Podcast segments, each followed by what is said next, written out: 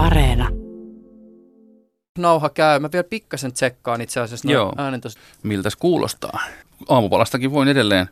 Tosin taisin kyllä jo kaiken kertoa. No, jukurtti, muromysli oli niin kuin se. Ja itse asiassa pikkusen semmoisia fitnessmuroja siihen päälle vielä. Mitä on fitnessmurot? En mä oikein tiedä, siinä paketissa lukee fitness, mutta ne on semmoisia hyviä koko jyvän muroja, semmoisia cornflakesin näköisiä, mutta ne on enempi koko jyvää, ne ei ole pelkkää maistia. Toimiikohan ne siihen cornflakesiin ja alkuperäiseen tarkoitukseen? Se on vaikea tota noin. Ai säkin tiedät sen, että mistä se tulee. Ainakin tarinan mukaan se alkuperäinen ajatus oli se, että cornflakesit hillitsis seksuaalista halukkuutta. Siinä oli mun käsittääkseni tämä samassa tota. Nyt meillä on suurin piirtein äänen tasot kondiksessa, No eli niin, hyvä, hyvä. voidaan aloittaa. Yle Puhe. Seuraava keskustelu on nauhoitettu alkusyksystä 2019. Samuli Siltanen, mitä sä tarkoitat, kun sä sanot, että sä näet matematiikkaa kaikkialla? Jos näen luonnon ilmiön, vaikka tuulen, puuskan tai syksyiset lehdet pyörimässä kadulla, niin tulee mieleen niin kuin millaisia lakeja pitkin ilman liike menee. Navier-Stokes-yhtälöt siinä piirtyvät silmiin. Ja sitten toisaalta, jos vaikka yhtä lempi taiteilijoista, niin Ruut Brykkiä katteli, oli aivan ihastuttava ja uskomaton elämäntyö. Tapio Virkkala ja Ruut Brykhän oli semmoinen design powerhouse aikoinaan Suomessa. Siinä keskivaiheella uraa oli semmoisia ihastuttavan vihreitä ja sinisiä vähän semmoisia kalalautasen näköisiä töitä esimerkiksi ja, ja lintuja semmoisia herkillä ääriviivoilla tehtyjä. Nämä oli varmaan semmoista 50-luvun tienoilla ja sitten 60-70-luvulla se muuttuu enemmän semmoista pienistä keramiikan paloista. Suuri määrä pieniä, ehkä erikokoisia neliöitä esimerkiksi koottu semmoisiksi valtaviksi kokonaisuuksiksi. Siinä vaikka ne on niin kuin syvästi kuvataiteellisia, ehkä jopa semmoisia henkisiä tai hengellisiä töitä, niin siellä loppupään töissä, niin ne on aika geometrisia myös. Et siinä on niitä pieniä mosaikkeja, joita, joita Bryk rakensi, ja siellä on niin semmoinen geometrinen, matemaattinen asia mukana. No tässä nykyisessä digitaalisessa arkipäivässähän matematiikka pyörii vähän niin kuin kaikkialla, että kun navigaattorista katsoo, että mihin menee siellä, matemaattiset algoritmit laskee, että mikä on nopein reitti ja, ja näyttää sen kartalla – ja esimerkiksi Instagram-filterit, digitaalinen valokuvahan on numeroita, niin sen muokkaus sitten tapahtuu niin, että matematiikalla muutetaan niitä numeroita. Eli ihan sekin, että kun jonkun Ginghamin siinä nyt vetäsee selfien päälle, niin itse asiassa siellä pyörähtää matemaattiset kaavat. Ginghamin jälkeen siellä kuvassa ei ole missään niin kuin syvän mustaa enää. Se, se niin kuin, ja se, silloin on käytetty maksimioperaatiota jossain kohdassa. Ja sitten toisaalta... Mikä on maksimioperaatio? Maksimi, no jos otetaan maksimi, no jos sanotaan, että syvän musta on nolla ja aivan valkoinen on yksi kuvan sävyissä. Just näin. Niin sitten voidaan tehdä sillä tavalla, että otetaan maksimi kuvan pikseliarvoista ja 0,2. Niin, niin silloin just. kaikki mustat ja 0,2 harmaata tummemmat, ne muuttuukin 0,2 harmaaksi. Et sieltä häviää kaikki musta. Pelkkä maksimioperaatio tekee sen. Ja sitten toisaalta joku sitten vaikka semmoinen kuvaa niin kuin enempi kirkastava filteri, niin siitä taas tietää, että siellä on sitten jonkinlainen funktio ollut käytössä, että siellä on semmoinen S-kirjaimen muotoinen funktio, sävy ja sitten muokkailu ja tehnyt niin kuin tiukemman kontrastin sinne kuvaan. Instagramikin katsominen on vähän erilaista matemaatikon silmi. Näin se varmaan sitten on. Tai eikö sä sitten näe tämmöisiä kaupoja, kun käytät Instagramia? Ylepuheessa Juuso Pekkinen. Samuli Siltanen olen. Helsingin yliopistossa matematiikan professorina olen töissä ja Eikö vielä, sun titteli oli siis teollisuusmatematiikan Teollisuusmatematiikan professori, kyllä. Että mä oon tämmöinen nimenomaan soveltava matemaatikko. Että mua kiinnostaa hirveästi, miten matematiikka näyttäytyy käytännön elämässä ja myös niin kuin teknologiayrityksissä, miten voi vaikka lääketieteellisen kuvantamisen firmat, miten voi tehdä parempia tuotteita matemaattisten kaavojen avulla. Tämmöinen on niin kuin mun erikoisalaa kyllä sä vaikutat myös semmoiselta aika perusnörtiltä. Shakkiharrastus sieltä lapsuudesta ja kiinnostaa valokuvaus ja siihen käytettävä geari. Kyllä. jotenkin tulee ehkä vähän semmoinen vaikutelma, että kyllä. tämmöisen... Tämä on hyvin tarkkaluoninen. Olen ikäni kyllä nörtti ollut ja kunnialla kannan sitä lippua. Että okay. Digitaalinen maailmahan on nörttien valtakunta, että kyllä tässä ollaan niin kuin nörtteyden, nörtteyden voittoon menossa. Joskus olen tosin nähnyt semmoisen dokumentin, jossa käsiteltiin muistaakseni siis mitä se on, siis pitsin jotakin. Nypläystä, pitsin nypläystä, pitsin nypläystä joo, joo, varmaan. Ja, ja siinä yhtäkkiä, kun alkoi kuuntelemaan sitä nyplääjää, joka alkoi puhua jostakin siis matemaattisista Joo. kaavoista, joilla sitäkin alaa voi lähestyä ja kuinka siihen voi sukeltaa loputtomasti niin, että kymmeniksi harrastusvuosiksi löytyy jotakin uutta opittavaa. Joo. Niin kyllä mulle tuli semmoinen olo, että on tässä taas jotakin semmoista, missä ollaan nörttiyden ytimessä. Kyllä, kyllä. Esimerkiksi siis tuommoisissa niin toistuvissa kuvioissa, niin kuin vaikka tapetissa, niin ihan matemaattisen algebran keinoilla voi todistaa, että on olemassa 17 erilaista niin kuin symmetristä tapaa ornamentteja tapettiin. Niitä on 17, ei enempää eikä vähempää. Häh? Näin se vaan on. Miten niin? Se, se on ihan todistettu fakta, että, että jos ajattelet jotain vaikka kirsikan kuvia rupeat niin kuin tapettiin laittaa tiettyihin asentoihin, niin oleellisesti on 17 erilaista tapaa niitä siihen järjestellä. Designerina jonkun niistä tulee valinneeksi joko tietäen tätä asiaa tai ei tietäen.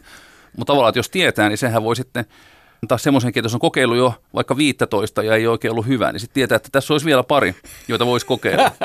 Mutta siinähän on paljon muitakin vapausasteita, sitten se pelkkä kuviot, miten ne asetellaan, sehän on vasta yksi juttu, että on taas niin kuin tässäkin asiassa niin kuin tapetin kuviointi, niin siellä on yksi tämmöinen matemaattinen näkökohta, eli nämä 17 tapaa asetella, mutta siihen jää jäljelle vielä vaikka kuinka paljon, kaikki värit, sävyt, miten niitä pikkusen kääntää, kaikki minkälainen se kuva on, että, että matematiikka useimmiten se on yksi niin kuin pieni osa sitä kokonaisuutta, olkoon se kokonaisuus taiteellinen tai tieteellinen tai urheilullinen tai mikä vaan. Samuli Siltanen on tullut tunnetuksi ammattimatemaatikkojen maailman ulkopuolella matematiikan popularisoinnista. Samun tiedekanava YouTubessa avaa maalikolle matematiikan maailmoja, joku on saattanut lukea Siltasen blogitekstejä Ylen sivuilta, ja Samulin uusi kirja Astu matematiikan maailmaan pyrkii innostamaan matematiikkaan myös asiaan vihkiytymätöntä yleisöä. Kuten mainittua, sä oot siis innokas valokuvaaja. Kyllä. Mikä on paras tapa houkutella hämähäkki tai ampiainen mikroskooppilinssi eteen?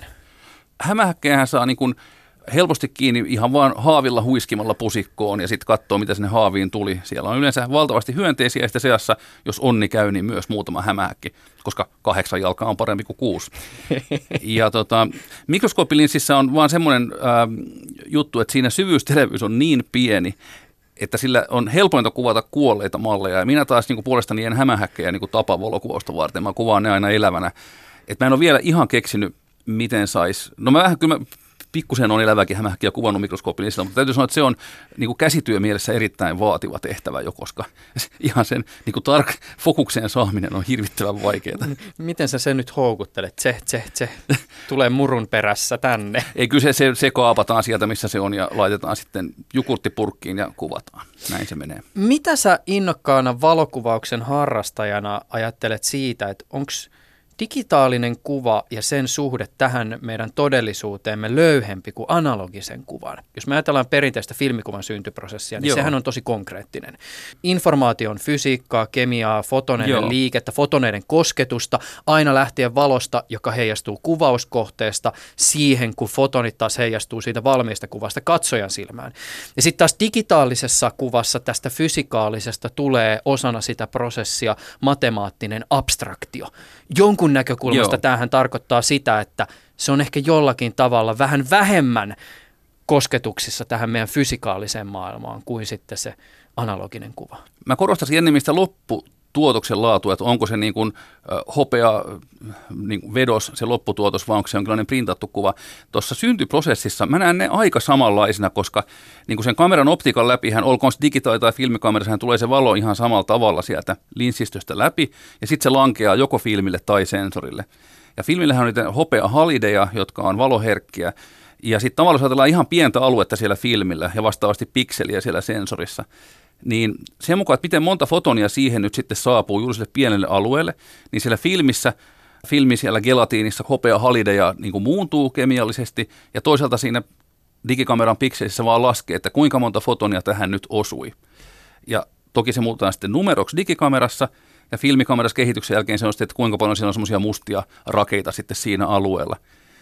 Ja nyt sitten tavallaan pimiössä, kun tehdään kuva, niin siinähän – erilaisilla käsiä heiluttelemalla ja varjostelemalla ja, ja kemioita käyttämällä aiheutetaan erityyppisiä funktioita sitten niin kuin siitä hopea filmistä sitten sinne hopea paperille, jotka samat voi tehdä Photoshopissa maskeilla ja, ja sitten kurvestyökaluilla ja vastaavilla. Niin mä en näe noissa, ne on mulle, mä ajattelin sitä matemaattista abstraktiota niissä oikeastaan suoraan. No semmoinen ero toki, että pimiötyöskentely on kivempaa, kun se on käsityöhommaa, niin se on niin kuin maanläheisempää. Enemmän mä oon sillä kannalta, että se lopullinen kuva, että onko se semmoinen satoja vuosia pysyvä hopeaseltaista molekyyleistä koostuva paperinen tuotos, vai onko se sitten joku vähän abstrakti digitaalinen numerosarja, niin siinä on enemmän musta se ero. Mä kysyn oikeastaan Joo. tästä pienestä asiasta ikään kuin vähän niin kuin laajentaen näin, että, että miten sä jäsenät tämän näkyvän ja fysikaalisen maailman ja matematiikan maailman välistä suhdetta ja olemusta? Onko joku, onko toinen oikeampi kuin toinen? Onko molemmat yhtä lailla yhtä aikaa olemassa? Ja, vai voiko olla sillä että toinen on ikään kuin toisen varjomaailma?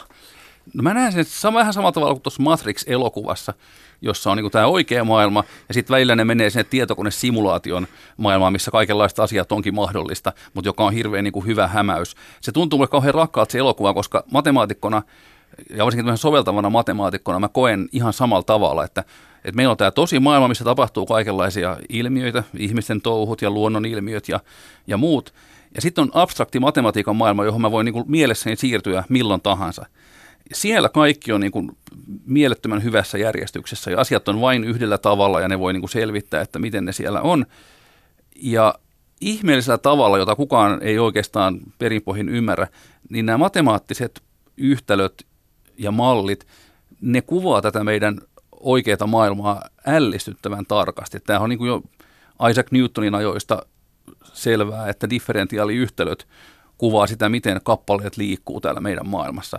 Ja sehän on tosi erikoinen asia, että semmoinen aivan abstrakti derivaattoihin ja yhtälöihin perustuva malli, ajatusleikki, niin se kuvaakin hyvin tarkasti sitä, miten vaikka joku auto tai jalkapallo liikkuu hmm. täällä oikeassa maailmassa. Niin nyt tämän oikean maailman ja tuon matikkamaailman suhde on siis sellainen, että se matikkamaailma on semmoinen vähän kuin peilisale ja semmoinen mielettömän kaunis, ornamentaalinen, mutta hyvin jäykkä maailma. Ja sitten tässä meidän omassa maailmassa niin kuin, joitain asioita voi niin kuin matkia tai kuvata. Aina vaan tie, ihan vaan osaa. Ei, koko reaalimaailmaa ei voi kokonaan missään nimessä palauttaa matematiikan leikiksi, mutta yllättävän tarkasti osia siitä voi. Voisin kuvitella, että varmaan iso osa erityisesti vaikka siis teollisuusmatemaatikoista varmaan jäsentää matematiikan maailmaa ehkä jonkinlaisena representaationa tästä meidän todellisuudesta, mutta onko sulle tullut vastaan esimerkiksi matematiikkojen parissa sellaista ehkä vähän, tässähän täällähän on pitkä siis ikään kuin siis historia myöskin niin kuin filosofisessa ajattelussa, että on olemassa Joo, esimerkiksi Platonin kyllä. ideoiden maailma tai jokin sellainen siis tämän maailman yläpuolella oleva ja nimenomaan hierarkisesti yläpuolella Joo, oleva aivan. ideaalimaailma, jossa kaikki toimii Löytyykö matematiikkojen parista sellaisia ihmisiä, jotka ajattelee, että se matematiikan maailma on jollakin tavalla ensisijainen? Varmasti löytyy, koska silloin kun matikkaa rupeaa perehtyä syvemmin, niin se on, se on niin, niin huumaava ja mukaansa tempaava maailma, että sinne voi, niin kuin, sinne voi jäädä. Ja paljon on esimerkkejä matemaatikoista, jotka on mahdollisimman vähän kosketuksissa tähän reaalimaailmaan. Kaik- kaikenlaiset tämmöiset niin syömisen ja pukeutumisen tapaiset asiat, niin ne on niin kuin, ei niin kiinnostavia, että aina mahdollisimman paljon aikaa vietetään siellä abstraktioiden parissa.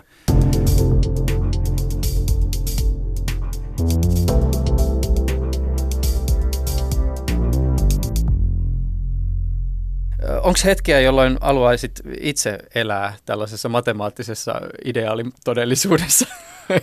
Totta kai, niin kuin päivittäin on semmoisia hetkiä, mutta mä voin aina mennä sinne milloin vaan. Että milloin vaan on mikä tahansa hetki, jolloin pystyy vähän keskittymään, niin voi siirtyä sinne funktioiden ja lukujen ja rakenteiden maailmaan. Se on helppoa. Oletko koskaan kokenut ahdistusta tai jollakin tavalla pysähtynyt pohtimaan just näiden kahden maailman välistä jännitettä, ehkä myös oman työn näkökulmasta. Siis ajan tässä takaa sitä, että yksi kulma esimerkiksi tähän tematiikkaan voisi olla se, että teollisuusmatemaatikkona olet varmasti törmännyt siihen, että se todellisuuden numeralisointi ei välttämättä mm-hmm. ole mitenkään ihan superhelppoa. Siis totta kai sä voit pyöritellä niitä numeroita, joita insinööri sulle antaa, mutta ovatko ne esimerkiksi ne sensorit, joita se insinööri on käyttänyt niiden numeroiden tuottamiseen, niin sellaisia, että niiden antamaan dataan voi luottaa? No nyt osuit yhdenlaisen asian ytimeen, että tälle soveltavana matemaatikkona on aina hirveän tärkeää päästä ihan sen raakadatan pariin työskentelemään koska muuten siinä välissä voi olla kaikenlaisia käsittelyjä, joita ei tiedä, ja sitten se matemaattinen malli voi olla jo tosi epätarkka. Et tämänkin takia mä oon tuonne Helsingin yliopistoon rakentanut oman röntgenlabran, missä me mitataan röntgenkuvia itse – ja sitten voi niin kuin perehtyä tarkasti siihen, miten se data tulee ja sen voi kalibroida ja sitten voi niin kuin ymmärtää paremmin, että mikä sen datan suhde maailmaan on. esimerkiksi kun tieto, toi röntgen viipalekuvaus keksittiin 60-luvun lopussa, 70-luvun alussa, niin ensimmäisissä kuvissa, mitkä oli niin kuin viipalekuva ihmisen pään läpi, missä niin kuin näkyy kallo ja aivot, niin niissä näkyy sellainen musta rantu siinä aivojen ja kallon välissä. Ja ensin luultiin, että no koska tässä on niin tämmöinen matemaattinen kuvantamismenetelmä, että tämä on totuus, minkä me näemme, että näkyy olevan ilmaa aivojen ja kallon välissä, mikä oli huikeassa ristiriidassa niin kuin esimerkiksi ruumiin avauksesta saatujen tietojen kanssa. Ja myöhemmin osoittautui, että kyseessä on matemaattinen virhe, koska oletettiin, että me tiedetään jokaisesta röntgensäteestä täsmälleen sen niin kuin vaimeneminen pitkin sitä röntgensätettä, kun se kulkee pään läpi, mutta unohdettiin huomioida, että röntgensäteillä on myös värit, niin kuin näkyvälläkin valolla. Ja tämä täytyy korjata, koska pehmeät röntgensäteet vaimenee eri tavalla kuin kovat röntgensäteet ja se oli niin kuin, niin kuin väärä kaava tavallaan käytetty. Siihen dataan pitää ensin tehdä korjaus, jonka jälkeen se kaava antaakin semmoisia hyviä kuvia, mitä nykypäivän lääkärit näkee. Mainitsit tuon viipalekuvauksen. Sun kirjassa on joku tällainen tota, anekdootti liittyen siihen, että, että tavallaan viipalekuvauksen kehitys ja Beatlesin menestys on jollakin tavalla kulkeneet käsi kädessä. Ne on, joo, kyllä pop-yhtiö Beatles, joka tuotti EMI-yhtiölle valtavia voittoja tuossa 60-luvulla – niin niiden ansiosta siellä, siellä tota, levyyhtiön kellarissa saattoi puuhastella ää, tota, Hounsfield-niminen insinööri Heppu, joka teki röntgen kokeiluja ja kehitti tämän viipalekuvauslaitteen siellä. Ja siitä tuli sitten Nobel-palkinto hänelle ja, ja tämmöinen, että joskus, to, to, joskus kannattaa niin kuin antaa keksileihin ihmisten vaan puuhastella, mitä ne ikinä puuhastelee. All you need is viipalekuvaus. Kyllä. Tämä on varmaan vähän sama kuin kysyisi uskovalta Jumala huonoista puolista, mutta suhtaudutko koskaan kriittisesti siihen, että kannattaako ihan kaikkea laskennallistaa? Tietenkin se on vaara, koska ihminenhän nyt ei ole pohjimmiltaan luonteeltaan numeroilla ajatteleva, että se on sellainen osa inhimillistä ajattelua, joka on hyvin voimakas, mutta ei, ei sitä liian pitkälle saa viedä mun mielestä myöskään. Että Mikä on sellainen elämänalue, johon sun mielestä laskennallisuus ei kuulu? Mä näkisin sen niin, että siis matemaattinen näkökohta on luonnollinen osa niin kuin useimpia asioita. Matematiikka, mä oon yrittänyt viime aikoina miettiä, että missä asiassa ei olisi matematiikkaa. Mä en ole vielä keksinyt mitään. Mutta toki toisissa asioissa matematiikka on hyvin pienessä osassa, kun taas toisissa se on hyvin suuressa osassa. Ja niin kuin ehkä se ylikorostaminen, vaikka just tässä rakkauden alueella, niin ehkä siinä se niin kuin las, laskelmuivuuden ja laskennallisuuden ylikorostaminen ei ole hyvä. Romantikkona ajattelen, että se ei ole hyvä. Just näin. Yksi kiinnostava inhimillisen kokemuksen ja laskennallisuuden rajapinta on siis erilaiset suosittelualgoritmit. Ja Joo. vaikka ne nyt ei kaikkien ihmisten kokemuksen mukaan aina ehkä ole käyttäjän mieltymysten tai maun suhteen kartalla, niin voinee sanoa, mm-hmm. että suosittelumekanismit on jo tähän mennessä aivan mieletön menestystarina. Joo. Sulta muuten ei varmaan edes kannata ryhtyä kyselemään mielipidettä näiden algoritmien hyvyydestä, koska sä oot kuitenkin vain matematiikan puolella. Nämähän on ihan huikeita nämä suosittelualgoritmit, koska nehän pystyy, niin kuin, kun Netflix-haaste tuossa joitakin vuosia sitten, jolloin ne halusi ratkaista tämmöisen tilanteen, että kun siellä on kauhean määrä videoita sen palvelussa, Kukaan ihminen ei ole katsonut niitä kaikkia, eikä varsinkaan arvioinut niitä kaikkia, mutta sitten se firma haluaisi kuitenkin tietää, että, että tämä ihminen, joka on niin kuin nämä tietyt videot katsonut ja näitä kehunut, että mikähän näistä, mitä se ei ole nähnyt, niin olisi, olisi hänelle mieleen. Ja sitten ne julkisti suuren määrän dataa ja semmoinen niin kuin haaste sitten tieteilijöille, että pystyykö keksimään jonkun kaavan, joka täältä suosittelee. Ja tämä tämmöinen compressed sensing-niminen matemaattinen tekniikka, joka siinä sitten osoittautui voitokkaaksi, se on, se on hämmästyttävä. Se perustuu oikeastaan siihen, että ympyrä korvataan salmiakin muotoisella kuviolla, näin niin kuin karkeasti sanottuna. Joo, avaa vähän. No, niin kuin, tä, siitä sanotaan tämmöiseksi niin kuin harvoja ratkaisuja korostavaksi menetelmäksi, että se niin kuin, kaikkien mahdollisten niin kuin vastausten joukosta tämmöinen compressed sensing pyrkii etsimään semmoisen, jossa se vastaus sisältää mahdollisimman vähän ominaisuuksia. Tavallaan jos sanoo, että se on niin kuin lukujono, niin suurimman osan pitää olla nollia. Että ihan vaan muutaman siinä lukujonossa saa olla jotain muuta kuin nolla. Se voisi ehkä ajatella näin, että kun on valtava määrä erilaisia niin kuin sarjoja ja elokuvia tietyistä genreistä, niin periaatteessahan voisi olla vaikka niinkin, että kunkin katsojan kohdalla on niin kuin täysin satunnaista, että mistä se tykkää, mutta johan niin kuin intuitio sanoo, että eihän se nyt ihan niin ole. Että semmoinen, joka sitten tykkää vaikka sopranosista, niin ehkä sitten joku Deadwood on kanssa kiva, tai tämmöiset vähän niin kuin rajummat sarjat. Ja sitten jos on romanttisten komedioiden ystävä, niin ehkä tykkää niin kuin useammasta kuin yhdestä romanttisesta komediasta saman tien. Niin tämän sinänsä simppelin ajatuksen, että, että ihmisen maku niin kuin koostuu tuommoisista genrekiinnostuksista, niin tämä algoritmi pystyy tämän niin kuin tavoittamaan, että se jokaisen ihmisen maun pyrkii selittämään muutamalla selittävällä tekijällä. Että niitä selittäviä tekijöitä ei ole satoja tai edes kymmeniä, vaan niitä on vain joku 5-6. Mm. Ja tämä, ympyrästä salmiakkikuvioon menetelmä, niin kuin se oikeastaan mullisti niin kuin matematiikan ja signaalinkäsittelyn maailman tuossa 20 vuotta sitten, että se on niin valtavan tehokas, että se pystyy etsimään isoista aineistoista tämmöisiä niin kuin hyvin säästeliäitä selittäviä tekijöitä. Että ihmisen maku selittyy vain muutamalla pääasiallisella mm, genretyypillä. Tämä ehkä kertoo jotakin minusta ja minun ennakkoluulostani liittyen ihmisiin ja makuun, mutta mulle ainakin tuli hieman yllätyksenä, kun kuulin, että sä oot aivan hillitön Temptation Island reality-ohjelman Joo, fani Samuli Siltanen. Olen. Mikä ihme sua Temptation Islandissa kiehtoo? Mä oon tätä miettinyt täydellistä vastausta en ole löytänyt. Yksi ilmiselvä vastaus nyt ainakin on, että se on aivan erinomaista vastapainoa työlle. Että, tuota, Temptation Islandissa matematiikka on vähäisessä osassa. Se, se ei ole niin kuin pääosassa Temptation Islandissa, että sillä tavalla saa niin kuin aivot levätä työpäivän rasituksista. Mutta jotain älyttömän kiinnostavaa ja koukuttavaa siinä on. Yksi mun mielestä, mikä varmasti on yksi kun, kun ihmiset puhuu siinä ihan mitä sattuu, ne on tehnyt asioita, joista ne ei haluaisi puhua, mutta ne, mutta, mutta ne on kuitenkin sitten näillä salakameroilla ja äänityksillä nähty. Ja sitten kun ne selittää asioita parhain päin ja siihen riemasuttavasti kun leikataan heti perään sitten jotain, missä ne ju, juurikin tekee päinvastaista, mitä ne puhuu. Tämä on, se on niin jotenkin kutkuttavaa. Mä, varsinkin kun tämä oma niin kuin tieteen tekeminen, tämä on niin kuin totuuden ja rehellisyyden ajamaa työtä. Ne on niin kuin ne niin. pääarvot ja vaikeita asioita pyritään tekemään niin kuin ymmärrettäväksi ja kaikessa koko ajan ol, niin kuin ollaan totuudenmukaisia ja rehellisiä. Mm.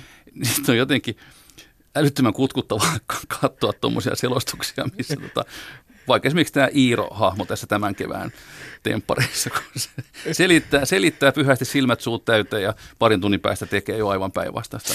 Hahmo, jossa mielestäni hyvin toteutuu tämmöinen eräänlainen, siis just tämä, mistä sä puhuit, aristoteellinen jännite, siis puheen ja teon välillä, Joo. koska Aristoteles, joka on kirjoittanut paljon nimenomaan, tai jota pidetään yhtenä tämmöisen niin kuin länsimaisen draaman tietysti ison nimenä, niin, niin hän on kirjoittanut jotenkin näin, että jos puhutaan vaikka niin kuin näytelmähenkilöhahmosta, niin se, mikä sitä hahmoa määrittää, ei ole se, mitä se sanoo, vaan se, mitä se tekee. Aivan. Ja Iiron kohdallahan ja. tämä toteutuu just nimenomaan tosi hyvin. Että, kyllä, et, kyllä. Et siinä on niinku semmoinen hieno. Tämä on muuten siis jännä myöskin tämä kysymys liittyen siihen, että miksi katsoo Temptation Islandia, koska siis musta se on aidosti kiinnostavaa ja viihdyttävää televisiota, mutta mä huomaan, että että aika usein tietyissä porukoissa joutuu vähän selittelemään sitä, että katsoo tätä ohjelmaa. Kyllä, mulla on sama kokemus. Joo, ja tämä on mun mielestä hyvä todiste siitä, että jo vuosikausia jatkunut puhe siitä, että no ei kulttuurissa korkealla ja matalalla ole enää mitään väliä. Joo. Niin tämä on yksi esimerkki siitä, mikä todistaa sen vääräksi, koska jollakin tavalla tuntuu, että välillä jo on niin kuin ikään kuin selitysvelvollinen siitä, että no mi, miksi sä mu- Se on musta ollut myös hauska huomata, miten ne ihmiset siellä hyvin kummallisissa olosuhteissa, kun ne joutuu olemaan ja sitten ne seuraa sitä toistensa touhua, ne haastattelut, ne on musta valtavan tarkkanäköisiä ne mm. ihmiset. Osa, osa siellä mun mielestä niin kuin todella niin kuin, hienosti sitten niin kuin analysoi ja selittää sitten näitä, näitä, näitä muiden käyttäytymisiä. Että se on musta se on musta kanssa, niin kuin, varsinkin nämä, miten nämä sinkut arvioi sitten tilanteita mm. ja mitä on tapahtunut, niin mun mielestä ne on aivan mainioita. Jos sä menet katsoa vaikka hyvää teatteriesitystä tai Joo. näet hyvän elokuvan, jossa on hienoja roolisuorituksia, niin tyypillisesti se, että katsoja pääsee todistamaan päähenkilöiden tahdon suunnan, joka saattaa olla eri kuin se tahdon suunta, jota selvästi se niin kuin henkilö itse itsestään ymmärtää, niin se on musta tosi kiinnostavaa. Siis nähdä se, että, että se on niin hienosti rakennettu se, että sä näet, että nyt yhtäkkiä tämä alkaa tämä tyyppi epäillä sitä omaa parisuudettaan, joku sinkku kiinnostaa, vaikka se nyt koittaa kauheasti selittää ilmeisesti itselle Joo. ja muille, että ei kiinnosta ja parisuhde pysyy. Niin se, että kun sä kuitenkin katsojana tavallaan niin kuin näet sen, että missä siinä ollaan menossa, on äärimmäisen Kyllä. kiehtovaa. Ja lisäksi se on myös niin kuin hienoa tavallaan niin kuin, siis reality siinä suunnassa, että se vaatii älyttömästi käsikirjoittajilta ja tuotantotiimiltä, että he, he osaa siitä massasta tavallaan niin kuin poimia Kyllä. sen olinaisen, kuten matemaatikko poimii kohinnasta sen olinaisen. Aivan, aivan. niin siinä on jotakin semmoista viehättävää. Yle puhe. Sun erityisosaamisaluetta Samuli Siltanen on käänteiset ongelmat, eli Kyllä. kavereiden kesken inversio-ongelmat. Antaisitko Hime esimerkkejä siitä, mitä nämä tällaiset ongelmat oikein on ja minkälaisessa sovelluksessa matemaatikot niitä ehkä ratkaisee? No niissähän mennään aina seurauksista syihin, että on niin takaperoinen päättelyongelma, tämmöinen inversiongelma. Esimerkiksi voisi olla kysymys, että mitä maapallon sisällä on. Sinnehän ei voi mennä katsomaan, siellä on hyvin kuuma ja äh, ihmiset on yrittänyt porata reikä tai ovatkin siis poranneet reikiä, mutta muutama kilometri, olisiko kahdeksan kilometriä ehkä syvin reikä, mitä ihmiset on pystynyt poraamaan maahan. Sen verran täytyy tarkentaa, että syvimpiä ihmisen poraamia reikiä lienee Kuolan supersyvä porausreikä Venäjällä, jonka syvyys on päälle 12 kilometriä. No mutta, jatketaan siitä maan sisuksesta. Sinne ei pääse katsomaan, mitä siellä on. No miten me voitaisiin se selvittää? Yksi tapa on se, että kun maajärjestys tapahtuu jossakin päin maailmaa, Japanissa tai Chiilessä, niin ympäri maailmaa on seismografeja, jotka mittaavat värähdyksiä. Ja jokainen tuommoinen iso maajäristys, se nähdään joka puolella maapalloa, kun ne maajäristysaallot sieltä sitten saapuu paikalle, ne värisyttää ympäri maapallon. Ja sitten voidaan kysyä, että ahaa, minkälainen maapallon sisus aiheuttaisi juuri tällaisen maajäristysaaltojen etenemisen ja niin kuin havaitsemisjärjestyksen. Ja tämä on ainoa tapa, millä me saadaan tietoa maapallon sisuksesta. Että ne kuvat, mitä on oppikirjoissa ja muissa, jossa on ydin ja vaippa ja tämmöisiä osia maapallossa, maapallon ne on kaikki saatu tämmöistä maanjäristysdatan käänteisestä analyysistä.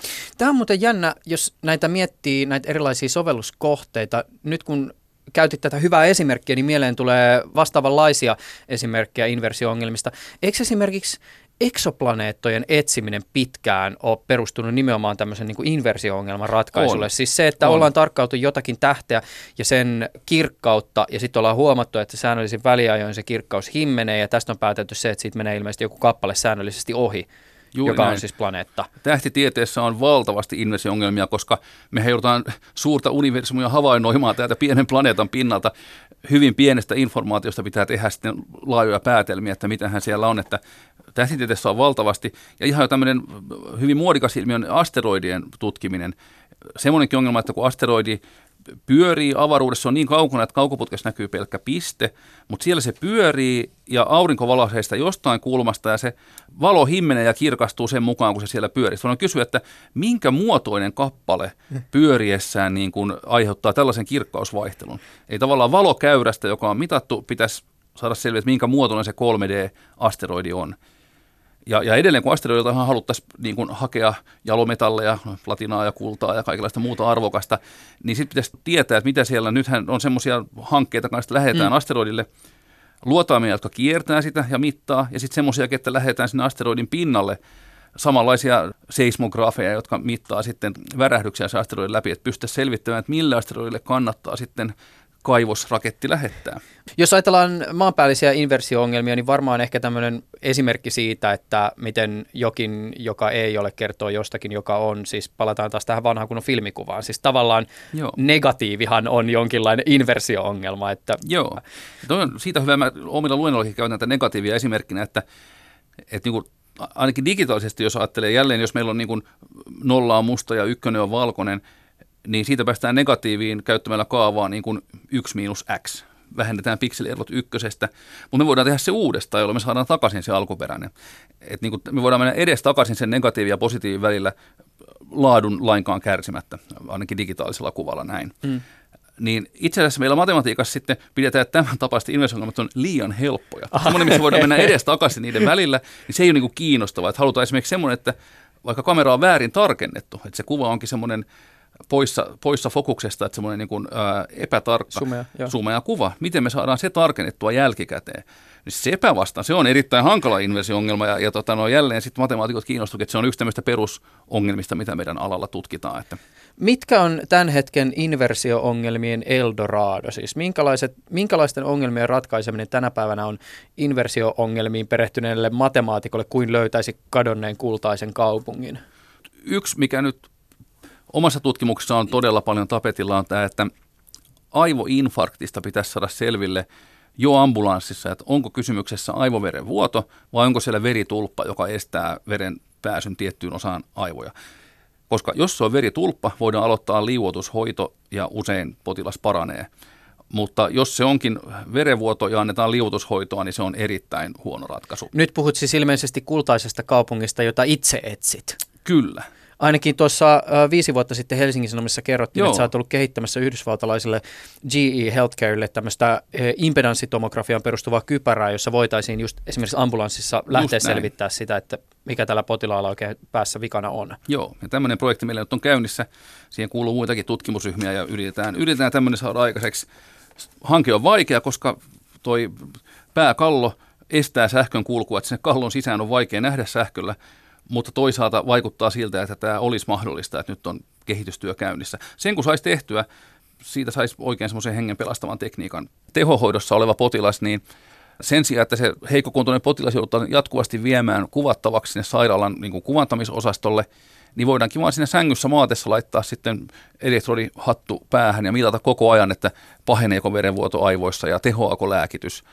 Että niin kuin tällä saataisiin useita, tämmöisen, jos tämmöisen teknologian saisi kehitettyä inversiomatematiikan avulla, niin silloin olisi niin kuin valtavasti hoitoa parantavia vaikutuksia tuolla neurologiassa. Samuli Siltanen, tähän jäljittyy sun omalla uralla sun väitöskirjaan, jonka aikoinaan käsitteli just nimenomaan tätä impedanssitomografiaa.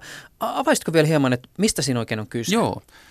Impedanssitomografia on semmoinen lääketieteellinen kuvantamismenetelmä, jossa kehoon syötetään sähkövirtoja iholle asetettujen elektrodien kautta.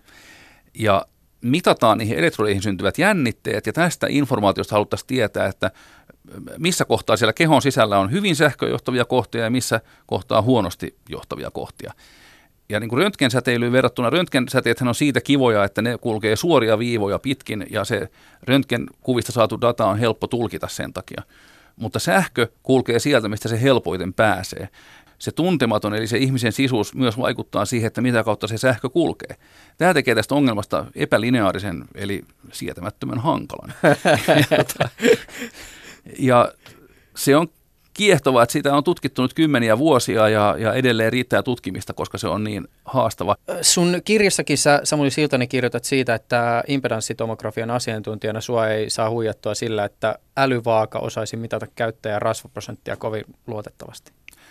Pelkkä se mittausota, mit, mit, mitä älyvaaka ottaa sisäänsä, niin se ei, se ei mitenkään voi niinku riittää siihen, että kehon koostumus tulisi selville. Sehän on jotenkin tosi yksinkertainen toimenpide. Joo, siinä kummassakin kädessä on elektrodi ja sitten jalkapohjien alla, siinä ollaan paljaan jaloin. Et siinä oikeastaan niin kuin neljä jalkapohjista ja kämmenistä mitataan. No antaako se sitten jotain ihan huuhaata vai? En mä usko, että se, mä, mä luulen, että se antaa kohtuullisen hyviä arvioita, mutta se perustuu siihen, että siinä on ollut pakko käyttää suurta niin kuin koehenkilöjoukkoa, joista on ensin mitattu jollain hyvin luotettavalla menetelmällä tämä rasvaprosentti ja muut.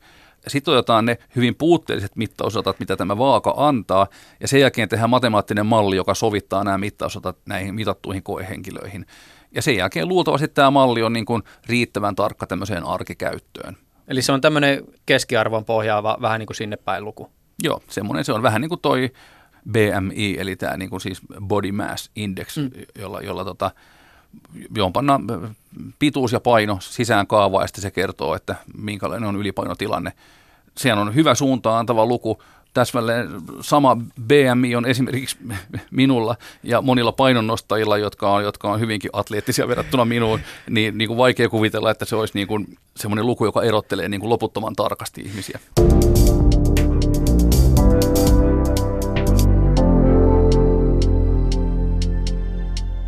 Jos vaikka nyt seuraa julkista keskustelua, niin keskiarvohan on kuningas.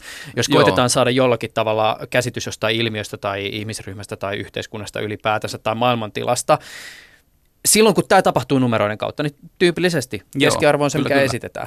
Ja, ja totta kai siis keskiarvothan tuo ihan älyttömästi hyvää meidän ihan jokapäiväiseen arkielämään. Jos ajatellaan, se nyt tietysti ei ole ideaalitilanne eikä varmasti tulevaisuuden tilanne, kun täsmälääketiede kehittyy, mutta et lääketiedehän on tavallaan keskiarvojen ruumiillistumaa monessakin mielessä. Joo.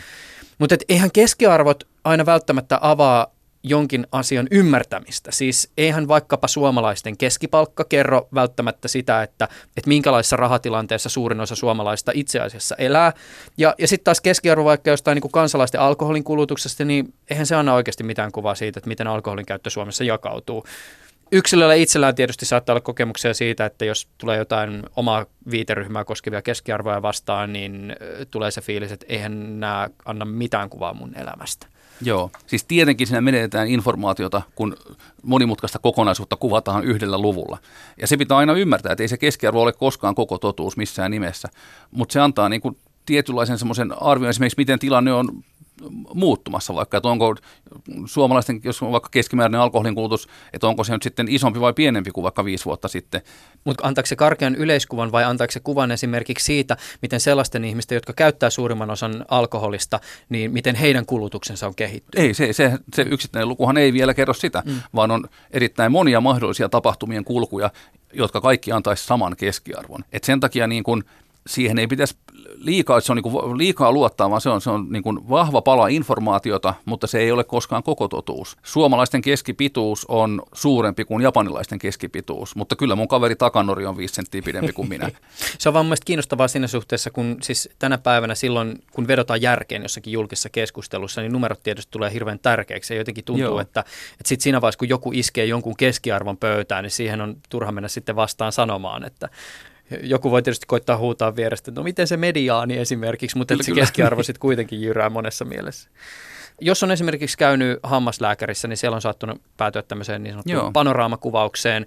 Sä työskentelit itse panoraamakuvauksen Nextin levelin parissa Joo, pitkään. Minkälaista se työ käytännössä oli ja mitä sä teit? No me kehitettiin semmoista tähän panoramalaitteeseen, joka siis antaa hampaistosta semmoisen yleiskuvan. Useimmat meistä on varmaan käynytkin tämmöisessä panoraamakuvauksessa. Me tehtiin semmoinen uusi viritys, että se samainen panoraamalaite liikkukin vähän eri tavalla, jolloin se tuli keränneeksi tämmöisen niin kolmiulotteista viipalekuvausta varten datan ja tämmöisen hammasistutesuunnittelua varten siitä pystyy sitten hammaslääkäri näkemään, että miten se kannattaa asentaa. Ja tässä on niin liiketaloudellinen etu, että sitten se sama laite, joka siellä hammaslääkärillä jo on, niin yhtäkkiä se, se, se laite tekeekin uudenlaista kuvantamista. Sen sijaan pitäisi ostaa joku niin kuin uusi laite kokonaan. Aika harvoin tulee vastaan sellaista tilannetta, jossa työskennellään jonkun teknologian ja jonkun laitteen parissa ja sille laitteelle annetaan aivan täysin niin. uusi toiminnallisuus pelkällä softapäivityksellä Joo. ilman, että sun täytyy mitenkään kajota siihen rautaan. Siis tämähän on matkapuhelinten puolella, tätä ei tapahdu koskaan, vaan että aina täytyy tulla se uusi lippulaivamalli, jossa vain ja ainoastaan tämä ominaisuus pyörii. Joo, tämä on niin kuin matematiikan voima. Tämmöisen päivityksen tekeminen, mitä se vaatii? Kuinka paljon teitä oli? Paljon se vaati työtä? Miten kauan siihen meni? Siis... Joo, tämä on, tämä on loistava kysymys, koska se oli tosi monimutkainen projekti, että se ei suinkaan ollut mikään yksittäisen matemaatikon riemuvoitto tämä asia, vaan siinä oli niin kuin useasta yliopistosta lukuisia inversiomatemaatikkoja, ja sitten aivan välttämättömänä osana oli tietenkin sitten niin kuin firman tuotekehitysinsinöörit, jotka tunsivat sen teknologian hyvin ja mikä siinä on mahdollista. Ja sitten hammaslääkärit oli mukana luupissa tietenkin, koska pitää tietää, että mitä he haluaa siinä työssään tehdä. Ja niin kuin sovelletun matikan lopputulos mitataan, sen hyvyys mitataan sen mukaan, että saiko se loppukäyttäjä, se sovelluksen kohde, saiko hän nyt sitten semmoisen hyödyllisen työkalun itselleen vai ei. Ja totta kai myös taloudelliset näkökulmat, onko tämmöinen tuote sitten järkevä firmalle, että ryhdytäänkö tälleen tekemään ja sitten mekaniikkasuunnittelijat joutuu miettimään, miten se laite voi, voiko se liikkua sillä tavalla, että sieltä saadaan järkevästi kerättyä ne kuvat ja osoittautuu, että se ei pysty menemään kokonaan pään ympäri, niin kuin perinteinen viipalekuvauslaite menisi, vaan me jouduttiin tämmöiseen niin kuin rajoitetun kulman viipalekuvausongelma, joka on matemaattisesti aivan kammottavan haastava, että että se on semmoinen monialainen kokonaisuus tuo juttu ja se vaatii useiden vuosien työn. Ja sellaista se on, niin kuin, että muistan opiskeluaikana matemaatikkona, meillä teknistä matematiikkaa lukevien keskuudessa oli tämmöinen ajatus, että, että jos emme ryhdy tutkijoiksi, niin menemme teollisuuteen tekemään ihmettekoja. Ja tämmöisellä asenteella sitä sitten tuli lähdettyä teollisuuteen. Aika pian huomasin, että että aika, a, aika työn takana tämmöiset ihmetteot kyllä on, ja ne ei tapahdu pelkällä matematiikalla, vaan ensin täytyy perehtyä siihen, miten tämän niin kuin alan asiantuntijat ja insinöörit, ne on jo keksinyt erittäin hyvät ratkaisut kaikki sen alan ongelmia. Että ensin pitää nähdä, miten ne kaikki toimii ja ymmärtää se, ja sitten perehtyä siihen, että mitkä ne pulmat on. Ja vasta kaiken tämän jälkeen pystyy niitä vaatimattomia matemaattisia paloja sitten sinne syöttämään sisään. Että se on semmoinen hyvin opettavainen kokemus, tämmöinen monen vuoden prosessi. Kuinka paljon muuten sä oot työssäsi päässyt tai pääset sellaisten ongelmien äärelle, joiden laskemiseen tarvitaan äärimmäisen tehokkaita supertietokoneita? Niitä tarvitaan kyllä koko ajan, koska varsinkin kun matemaattisia ideoita, kun niitä kehitetään ja testataan, niin yleensä ensin, kun se idea testaa, niin se, ei ole ensin niin kuin kaikkein tehokkaimmassa muodossa niin kuin tietokoneen laskennan näkökulmasta, koska voihan osoittautua, että se on huono idea tai sitä joudutaan vielä muokkaamaan, niin silloin se olisi vähän niin kuin hukkaan heitettyä työtä, jos ihan kauheasti rupeisi optimoimaan sitä koodia, että se olisi nopea laskea. Et siinä on aina semmoinen tietty kultainen keskitie, että sen verran optimoidaan, että jaksaa odottaa sitä tulosta, mutta sitten lasketaan se supertietokone, että nähdään, että onko tämä kannattava suunta. Ja sitten tavallaan, että jos huomataan esimerkiksi vaikka tässä hammaskuvauslaitteen tapauksessa, että nythän tämä onkin hyvä menetelmä, että tästä on hyötyä hammaslääkäreille, niin sitten ruvetaan miettimään, että miten me saadaan tämä sitten vielä laskettua mahdollisimman nopeasti ja pienellä tietokoneteholla. Mutta että tärkeänä osana tätä laskennallisen tieteen tutkimusta on supertietokoneet, että sitten voi testata ideoita ja laskea aika isojakin malleja. Mun on ollut välillä vähän vaikea tälle niin maalikkona hahmottaa ja ei-matemaattisena ihmisenä hahmottaa se, että, että minkä tyyppisiä ovat esimerkiksi ne haasteet ja mitä se tarkoittaa, että ollaan isojen numeroiden kanssa tekemisissä. Mitä Joo. se tarkoittaa, että vaaditaan loputtomasti sitä laskentatehoa, koska ainakin itsellä tuntuu, että kun mulla on himassa se joku neliydinprosessori suhteellisen uusi, niin Joo. pystyy tekemään melkein mitä vaan, mutta ei ilmeisesti pysty. Toisaalta ei tässä varmaan maalikkoa voisi syyttää. Yksi klassinen esimerkki varmaan, mutta tästä niin isojen numeroiden Joo. hahmottamisen ongelmasta löytyy sunkin harrastaman shakin parista. Siis tämä, mikä tämä shakkipelin keksijän ongelma tai joku tämä siis, eikö se tarina mennyt jotenkin niin, että, että oli kuningas, joka pyysi kehittää pelin ja sitten kehittäjä Joo. kehitti pelin ja se oli shakki. Ja sitten kuningas kysyi, että mitä sä haluat tästä palkkioksi. Ja sitten menikö se sillä tavoin, että no mä haluan palkkioksi vaan sen, että, että kun shakkilaudassa on mitä 64 ruutua, 64 ruutua niin kyllä. ensimmäiseen pistetään oliko se yksi riisijyvä ja toiseen kaksi ja toiseen Joo. neljä ja toiseen kahdeksan ja 16 niin edespäin. Ja kuninkaan mielestä tämä kuulosti, että no kohtuullinen, aika kohtuullinen, mutta eihän se sitten vissi ole. Ei, siitähän tulee aivan tähtitieteellinen määrä, että mahtaa koko, koko maailman sato riittää tuollaiseen. Se eksponentiaalinen kasvu, josta toikin on esimerkki, niin se on vaan niin, kuin niin nopeaa, että ihmismielen on siinä vaikea pysyä mukana. Että saman lain mukaan esimerkiksi, kun lasketaan korkoa korolle lainassa, niin sehän menee myös tämän lain mukaan. Mutta suuret luvut tietokoneessa, niin tietokonehan on aina kuitenkin vain äärellisen kokoinen, vaikka siellä on, on nykytietokoneessa valtavasti muistia ja valtavasti levytilaa ja se laskee hirveän monta laskutumista sekunnissa. Mutta tämmöistä matemaattista mallinnusta työkseen tekevänä, niin siinä on aina se juttu, että sanotaan että vaikka tämmöinen sääennustemalli esimerkiksi, jossa maapallo on peitetty 10 kilometriä kertaa 10 kilometriä kokoisilla kuvitteellisilla laatoilla, ja niitä pannaan päällekkäin, sanotaan vaikka 30 kappaletta kilometrin korkuisia. Tämä 10 kertaa 10 kilometriä pohjalta oleva laatta ja kilometrin korkea, niin se malli ajattelee, että tämän laatikon sisällä ilman lämpötila on kaikkialla sama, ilman kosteus on kaikkialla sama, kaikki pilvet, joita taivaalla on, muodostuu tämmöistä 10 kertaa 10 kilometrin kokoisista tasanlaatuisista pikseleistä. Malli on niin kuin sillä tavalla höhlä, tai sillä tavalla ne rakennetaan, että ikään kuin kaikki on tasalaatuista tämmöisen laskennallisen laatikon sisällä. Ja nythän jokainenhan ymmärtää, että jopa ukkosmyrsky voi niin kuin syntyä tämmöisen 10 kertaa 10 kilometrin alueen sisällä. Että se, se, on, se on ihan epärealistista ajatella, että kaikki olisi tasalaatuista. Mutta nyt on niin, että sanotaan, että jos meidän ennuste kestää vaikka yhden minuutin laskea tämän kokoisilla laatikoilla, mistä nyt oli puhe. Ja sitten ajatellaan, että no mä nyt haluan tarkemmin, että 10 kilometriä vaikka kilometri nyt on, on niin kuin fiksumpi, että saataisiin vähän tarkempi tästä kuviosta. Niin silloin tapahtuu niin, että jokainen 10 kertaa 10 kilometrin laattahan jakautuu sitten sataan.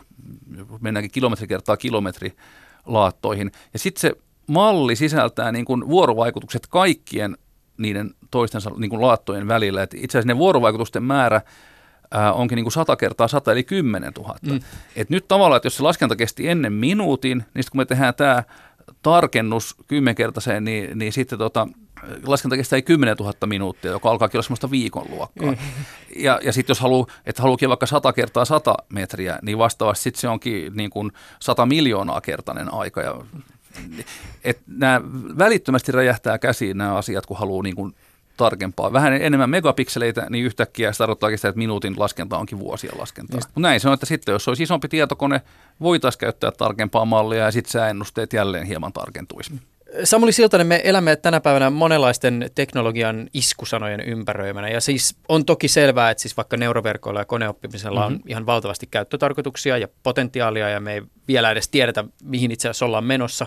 Tai no vähän on kyllä haisua.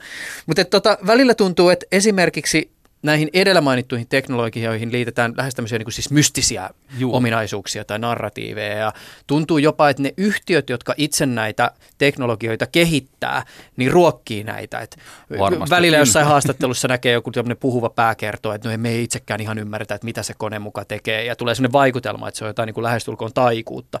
Mutta mikä sun näkemys on matemaatikkona, että kuinka paljon tavallaan niin kuin ihmettä ja mystiikkaa itse asiassa tällaista niin kuin järjestelmien matematiikkaan sit lopulta kytkeytyy? Kohina ja todellisuuden välissähän on aina, aina semmoinen juttu, että 70-luvulla tämmöisiä asiantuntijajärjestelmiä hehkutettiin, jotka teki niin loogisia päätelmiä tunnetuista tosiasioista. Ja silloin sanottiin, että tämä ratkaisee kaikki ongelmat. No, ei se ratkaissut kaikkia, se ratkaisi joitakin ongelmia kyllä, mutta ei kaikkia. Ja sitten tuossa 90-luvun tienoilla tuli niin kuin yhdensorttiset hermoverkot vasta, ja silloin meuhkattiin, että no niin, tämä, tämä ratkaisee nyt kaiken. No jälleen ne ratkaisi jotain, mutta ei kaikkea. Ja nyt me ollaan parhaillaan tässä syvä oppimisen ja konvoluution euroverkkojen aikakaudessa, jotka on taas esimerkiksi oppinut havaitsemaan kuvasta, onko siinä kissa tai koira tai molemmat, ja kasvojen tunnistus on parantunut huomattavasti, ja, ja esimerkiksi tekstien kääntäminen kieleltä toiselle on parantunut ihan älyttömästi. Taas on liioteltua sanoa, että nämä ratkaisee kaiken, ei varmastikaan taaskaan ratkaise, mutta jälleen niin kuin yhä uskomattomampia asioita kuitenkin pystytään tekemään tekoälylaskennan ja koneoppimisen kautta on tosi vaikea sanoa, mihin se niin kuin pikkuhiljaa vielä menee, mutta nyt tämä, tämä viimeisin, mikä nyt on ollut tämä hype, niin se on eniten ollut ehkä nimenomaan laskentatehosta, että ne mallit on hyvin samankaltaisia kuin noi vaikka 90-luvun tai sitä ennenkin, itse asiassa 60-luvulla asti voi mennä taaksepäin näiden niiden hermoverkkojen rakenteen. Nehän on pohjimmiltaan siellä on hyvin simppeli hermosolua mallittava asia, joka ottaa sisään syötteen ja sitten se ottaa muutamia syötteitä sisään, sitten se esimerkiksi laskee ne yhteen ja katsoo, että jos tulos on miinusmerkkinen, niin annetaan ulos nolla, ja jos tulos on plusmerkkinen, niin annetaan se kyseinen tulos ulos. Eli tämmöinen todella niin kuin yksinkertainen toiminto, ja niitä vaan on hirveän monta. Vähän niin kuin aivoissakin, että yksittäinen hermosoluhan ei ole määrättömän monimutkainen, toki monimutkaisempi kuin tuo äskeinen selostus, mutta se, että niitä on niin paljon, niin näyttää siltä, että siitä nimenomaan nousee sit tosi monimutkaista kykyä ulos. Niin paljolti nämä nykyisetkin koneoppimiset on sitä, että nämä uudet grafiikkakortit ja sitten se oivallus, että voi käyttää näitä niin sanottuja konvoluutio-operaatioita, jolloin niin kuin niissä malleissa pystytään niin kuin vähentämään vapausasteiden määrää, että se laskenta pystytään tavoittamaan suurempia malleja, koska ei tarvitse muokata niin, niin monia lukuja kuin muuten olisi pitänyt. Ja sitten huomattiin, että okei, tämmöinen sinänsä niin kuin yksinkertainen, että meillä on vaan enemmän näitä yksinkertaisia osasia, niin se kykenikin niin kuin uskomattoman paljon voimakkaampiin suorituksiin kuin aikaisemmat. Niin miten, mitä tästä, mitä me voisimme päätellä, että mihin se voikaan sitten vielä johtaa, kun niitä on vielä enemmän? Tosi vaikea sanoa. No mi- miten kykeneekö kone koskaan ihmisen kaltaiseen ja ihmisen kognition ylittävään laskentaan?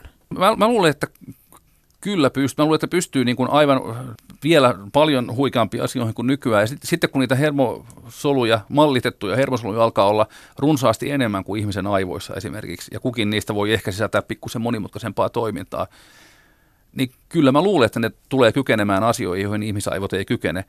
Sitä en tiedä, pystyykö ne kaikkeen siihen, mihin ihmisaivotkin plus johonkin lisäksi. Sitä en tiedä, mutta ainakin johonkin hyvin hämmästyttävää, mitä me ei vielä – pystytä kuvittelemaan. Joo, töpseli irti sitten, kun ne alkaa väittää, että niillä on sielu. Näin on. Näin ja sitten tulee muuten joku filosofi, joka sanoo, että se ei ole oikein. Puhuimme jo aikaisemmin mausta, mutta mä haluaisin vielä palata pikkasen siihen suuntaan, mutta sitten kuitenkin vähän eri näkökulmasta. Haluaisin puhua sunkaan vielä taiteesta. Joo. Sä nimittäin kirjoitat sun kirjassa lyhyesti myös siitä, voisiko tietokone korvata tulevaisuudessa taiteilijat ja, ja siinä alkuun tietysti toteat tällä tavoin, että et, et sä haluaisit jollakin tavalla pitää ne laitteet kuitenkin erossa siitä kaikkein ehkä jollakin tavalla korkeimmasta inhimillisestä toiminnasta, mutta että sä esität esimerkiksi tällä tavoin, että, että kone voisi esimerkiksi tuottaa taidetta tai avustaa taiteilijaa taiteen tekemisessä. Ja tämähän on ajatus, jota Suomessakin monet taiteilijat on toteuttanut, mutta mun täytyy nyt koulutettuna taidefilosofina mm-hmm. ehkä tässä vaiheessa huomauttaa kriittisesti tästä kirjasta, että, että siinä ehkä puhutaan kuitenkin vähän suppeesta taidekäsityksestä. Joo. Itse saa rivien välistä semmoisen vaikutelman, että tässä yhteydessä, kun sä viittaa taiteeseen, sä puhut pitkälti sellaista taiteesta, jonka ensisijainen funktio on lähinnä äh, representoida jotakin, joko todellisuudessa tai muualla taiteessa. Tai sitten kun kirjoitat siitä, kuinka kone voisi esimerkiksi säästää taiteilijaa turhalta työltä, niin usein kuitenkin on niin, että se prosessi tai tekotapa on aika olennainen osa sitä teosta, eikä missään nimessä ulkoistettavissa koneelle. Ja jos se ulkoistetaan Mhm. koneelle, niin sehän on osa silloin sitä teoksen tulkintaa. mulla on varmaan vähän tällainen välineellinen ajatus tästä, että vaikka kuvataiteilija, kun on niin hämmästyttäviä, miten nämä nykyiset neuroverkot voi kaapata jonkun taiteilijan tyylin, vaikka Van Goghin tai, tai Picasson tapaisen tyylin, ja sitten jonkun digikuvan, minkä annat sinne, ne muotta, muokkaa sen niin kuin tämmöisen tyylin mukaiseksi. Niin ihan tämmöisenä välineellisenä asiana, että taiteilijalla se voisi niin kuin säästää aikaa ja lisäksi ehkä johdattaa niin kuin uusien visuaalisten asioiden pariin, jos on, jos on käytössä helposti vaikka nappeja tietokoneessa, että tekee itse taiteilija ensin jonkinlaisen luonnoksen ja sitten painelee, että miltä se näyttäisi tällä tyylillä, entäs tällä, entäs tällä, entäs tällä, jolloin se saisi niin kuin valtavia tälleen nopeasti automaattisesti tehtyjä versioita niin kuin taas sitten raaka-aineeksi siihen taiteelliseen työhön. Ehkä enemmän tämmöinen näkemys ja toisaalta ton tapaiset tekoälyt, nehän vielä on kuitenkin niin, että niille on annettu joku aineisto. Ne kaappaa jotain olemassa olevaa ja yhdistelee sitä uudella tavalla ja kaivaa sen oleellisuuden. Sellainen menettely ei yleensä pysty luomaan jotain kokonaan uutta, mikä taas on tietenkin taiteilijalle tärkeä tehtävä. Mi- mitä sun mielestä taide on? Jaa, mahtavia kysymyksiä. Tota, ainakin nyt jos kirjallisuutta, kuvataidetta ja musiikkia, jos tällä äkkiseltä ajattelee, niin hirveän tärkeää niillä on välittää esteettisiä elämyksiä, kauneutta Joo. tai joskus ehkä rumuuttakin ja sitten herättää tunteita varmastikin, jolloin Tämähän on hirveän vaikea ja syvä kysymys. Niin on, se ei ole mikään helppo. Sitähän on siis tuhansia vuosia Ei. mietitty. Että Kyllä, ei, kyllä. Ei, Joo. ei sillä lailla paineita joo. oikein vastauksen suhteen. Joo, Ja kaikkihan siitä asiasta on eri mieltäkin. niin sekin, mm. sekin, sekin vielä. Huh, Itse hahmotan taidetta jollakin tavalla kielenä. Se on siis kieli Mhm. mm-hmm. siinä, missä tämä puhuttukin kieli, jolla me nyt keskustellaan, tai matematiikan kieli, tai mikä ikinä, joku visuaalisen kulttuurin kieli, joka tietysti kulttuurisidonnaisesti pitää oppia.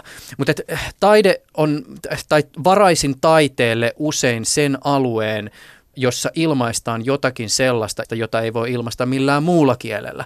Koska jos me ajatellaan sitä, että jonkun vaikkapa maalauksen tai performanssi tai installaation, jos sen sisältö voitaisiin kirjoittaa raportiksi, Joo. virkamieskielellä Joo, kirjoitetuksi niin raportiksi, niin sitten se kysymys mulla on se, että no miksei sitä ilmasta virkamieskielellä kirjoitettuna raporttina, vaan miksi mik, miksi se teos on olennainen. Joo. Jos se, jotta se teos perustelisi ikään kuin olemassaolonsa, niin nähdäkseni se silloin puhuu sellaista kieltä, mitä mikään muu kuin ikään kuin se taideteos ei puhu. Tämä on Joo. ehkä niin kuin tämmöinen oma ajatus siitä ja siksi myös tartuin tähän kysymykseen, että mikä se sun kela on siinä, että tavallaan koneilla ei ehkä olisi asiaa sinne, sinne taiteen kentälle. Tämä on varmaan, mä selvästi ajattelen sitä tosi paljon tämmöisestä niin työkalun näkökulmasta nyt, tota, että just tätä, että et, et muuttaa jonkun kuvan visuaalista ilmettä tai, tai niin kuin, oli tämä yksi kirjailija, josta mä puhun tuossa kirjassa, jenkkikirjailija, joka käyttää tekoälyä ehdottamaan lauseisiin loppuja. Mm. Ja sitten hän valitsee niin semmoiset, jotka, jotka tuntuu sitten hyvältä. Se kuitenkin taiteilija niin kuin pitelee rattia siinä kuitenkin, Niin kyllä. ottaa tai ei ota jotain lausetta, mutta saattaa olla, että joskus se ehdottaa jotain sellaista,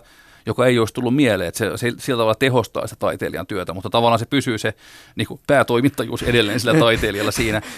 Ja varmaan siitä näkökulmasta mä ajattelin, että kone ei tule ottamaan, näin käytettynä äh, ei tulisi ottamaan sitä, mutta mä huomaan nyt, että tässä, joo, tämä vaatisi syvempääkin filosofista pohdintaa, että missä ympäristössä mä tätä nyt tai kontekstissa tätä pohdin. Se on muuten hyvä kutsua matematiikkostudioon ja alkaa kysyä taiteen On, on. merkityksestä. Mahtavaa. Ylepuheessa Juuso Pekkinen. Tietysti taiteilijuuteenhan liittyy usein kaikenlaisia taiteilijamyyttejä. Taiteilijat itsekin pitää sitä edelleen tänä päivänä jollakin tavalla pystyssä. Jotkut taiteilijat haluavat siitä täysin irtautua. Matemaatikkojenkin kohdalla samanlaista suhdetta tähän matemaatikkomyyttiin tai neromyyttiin, josta säkin sun kirjassa kirjoitat. Miten sä sanallistaisit tätä neromyyttiä, joka teidän porukan piiriin ehkä välillä liitetään? vaikka John Nash, skitsofreniasta kärsinyt matemaatikko, joka te- teki huomattavia matemaattisia edistysaskeleita ja eli, eli hyvin värikkään elämän tai varmasti hyvin niin kuin kärsimyksen täyteisen, mutta myös luomisen täyteisen elämän siinä mielisairauden ja, ja niin kuin tieteellisen työn yhdistelmässä. John Nash itse sanoi, että hänelle ne matemaattiset ideat tulivat samalla tavalla kuin ne skitsofrenian harhat. Että hänellä oli niin mahdoton erottaa niitä toisistaan, että ne oli niin kuin samanlaisesta lähteestä peräisin. Ja tämähän on niin kuin matemaattisen neromyytin niin kuin aivan sitä syvintä kauraa, että et, et juuri näitä tämmöinen, ahdistunut, sairas, mutta kaunis mieli niin kuin tuottaa upeita matemaattisia löytöjä ja sitten alatekstinä varmaan semmoinen, että niitä ei olisi muuten voinutkaan ilman tätä sairautta tullakaan. Mm. Pelkään pahoin, että tämmöinen on niin kuin, meidän alalla niin kuin ylikorostunut tämmöinen ajatus, että, että kaikkein paras niin kuin matematiikan alan edistäjä on tällainen henkilö kuin John Nash, jolla on valtavia vaikeuksia, mutta tämmöinen niin kuin aivan, aivan niin kuin uniikki kyky lainkaan väheksymättä John Nashin hienoa työtä, sanoisin, että myös muunlaisia matematiikan tekijöitä voi olla mm. ja, ja tehdä arvokasta työtä. Ja mä pelkään, että tämmöinen niin kuin neromyytin kautta ajattelu, että vaikka että millaisia ihmisiä me nyt haetaan sitten töihin yliopistolle tai niin kuin matemaatikon työtä tekemään. Itse mainitset esimerkiksi sukupuolen yhdeksi tällaiseksi mielikuvaksi, joka saattaa Näin ohjata. on. Tämähän on psykologisissa tutkimuksissa havaittu, että, että nero – liitetään useimmiten miessukupuoleen. Ja tämähän niin kuin varmasti ohjaa sitten valinta. Esimerkiksi musiikki, klassisten orkesterien valinnossahan siirryttiin joku aika sitten siihen, että verhon takaa soitetaan, että mm. ei, ei nähdä, ei tiedetä kuka se on, eikä nähdä sitä henkilöä. Ja tämähän muutti sitten valintoa. Esimerkiksi naiset on päässyt paremmin sitten orkestereihin, kun vaan se musiikki ja soittotaito ratkaisee. Tämmöistä tota, noin, vastaavaa tämmöistä niin kuin läpinäkyvyyttä tai ehkä läpinäkymättömyyttä niin kai kaipaa matematiikka. Varmaan täysin matematiikkaa ei kykene riisumaan siitä ehkä just tähän ne- neromyyttiin liitetystä mystiikasta, koska kuitenkin me puhutaan sellaisesta alasta, joka varmaan isolle osalle ihmisistä kuitenkin jo ihan kouluajoista asti aika kovalla tasolla alkaa näyttäytyä aika esoteerisena alana, koska siinä vaiheessa, kun jo tapahtuu se jako tavallaan vaikkapa lukiossa pitkä ja lyhyen matikan lukioihin, niin jollakin tavalla siihen pitkään matikkaan ehkä jo liittyy jotakin semmoista jonkun silmissä saavuttamatonta tai jotakin sellaista, Joo. joka ei niin kuin todellakaan ole minua varten. Puhun myös nyt omasta kokemuksesta. Joo, näin varmasti on ja soisin, että se vähentyisi, koska matematiikka on oleellinen elävä osa lähes kaikkea ja niin kuin se on hirveä sääli, jos ihmisiä jää niin kuin sen matemaattisen näkökohteen ja matemaattisen osaamisen ulkopuolelle sen, sen takia.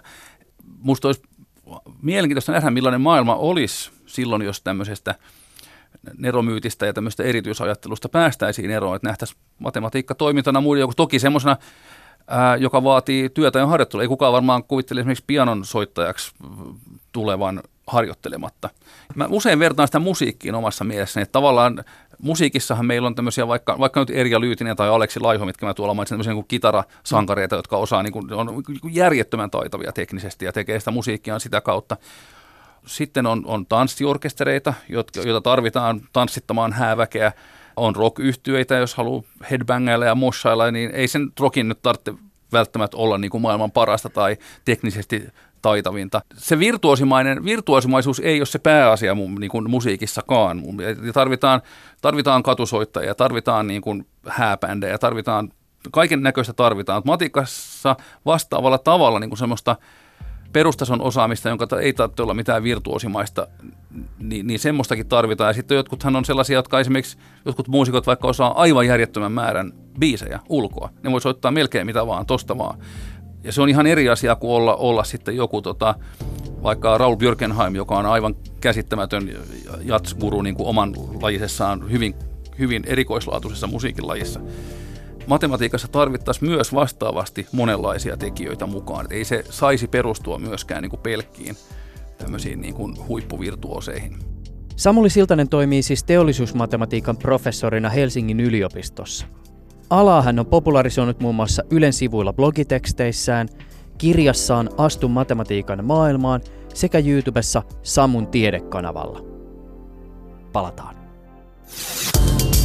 Ylepuheessa Juuso Pekkinen.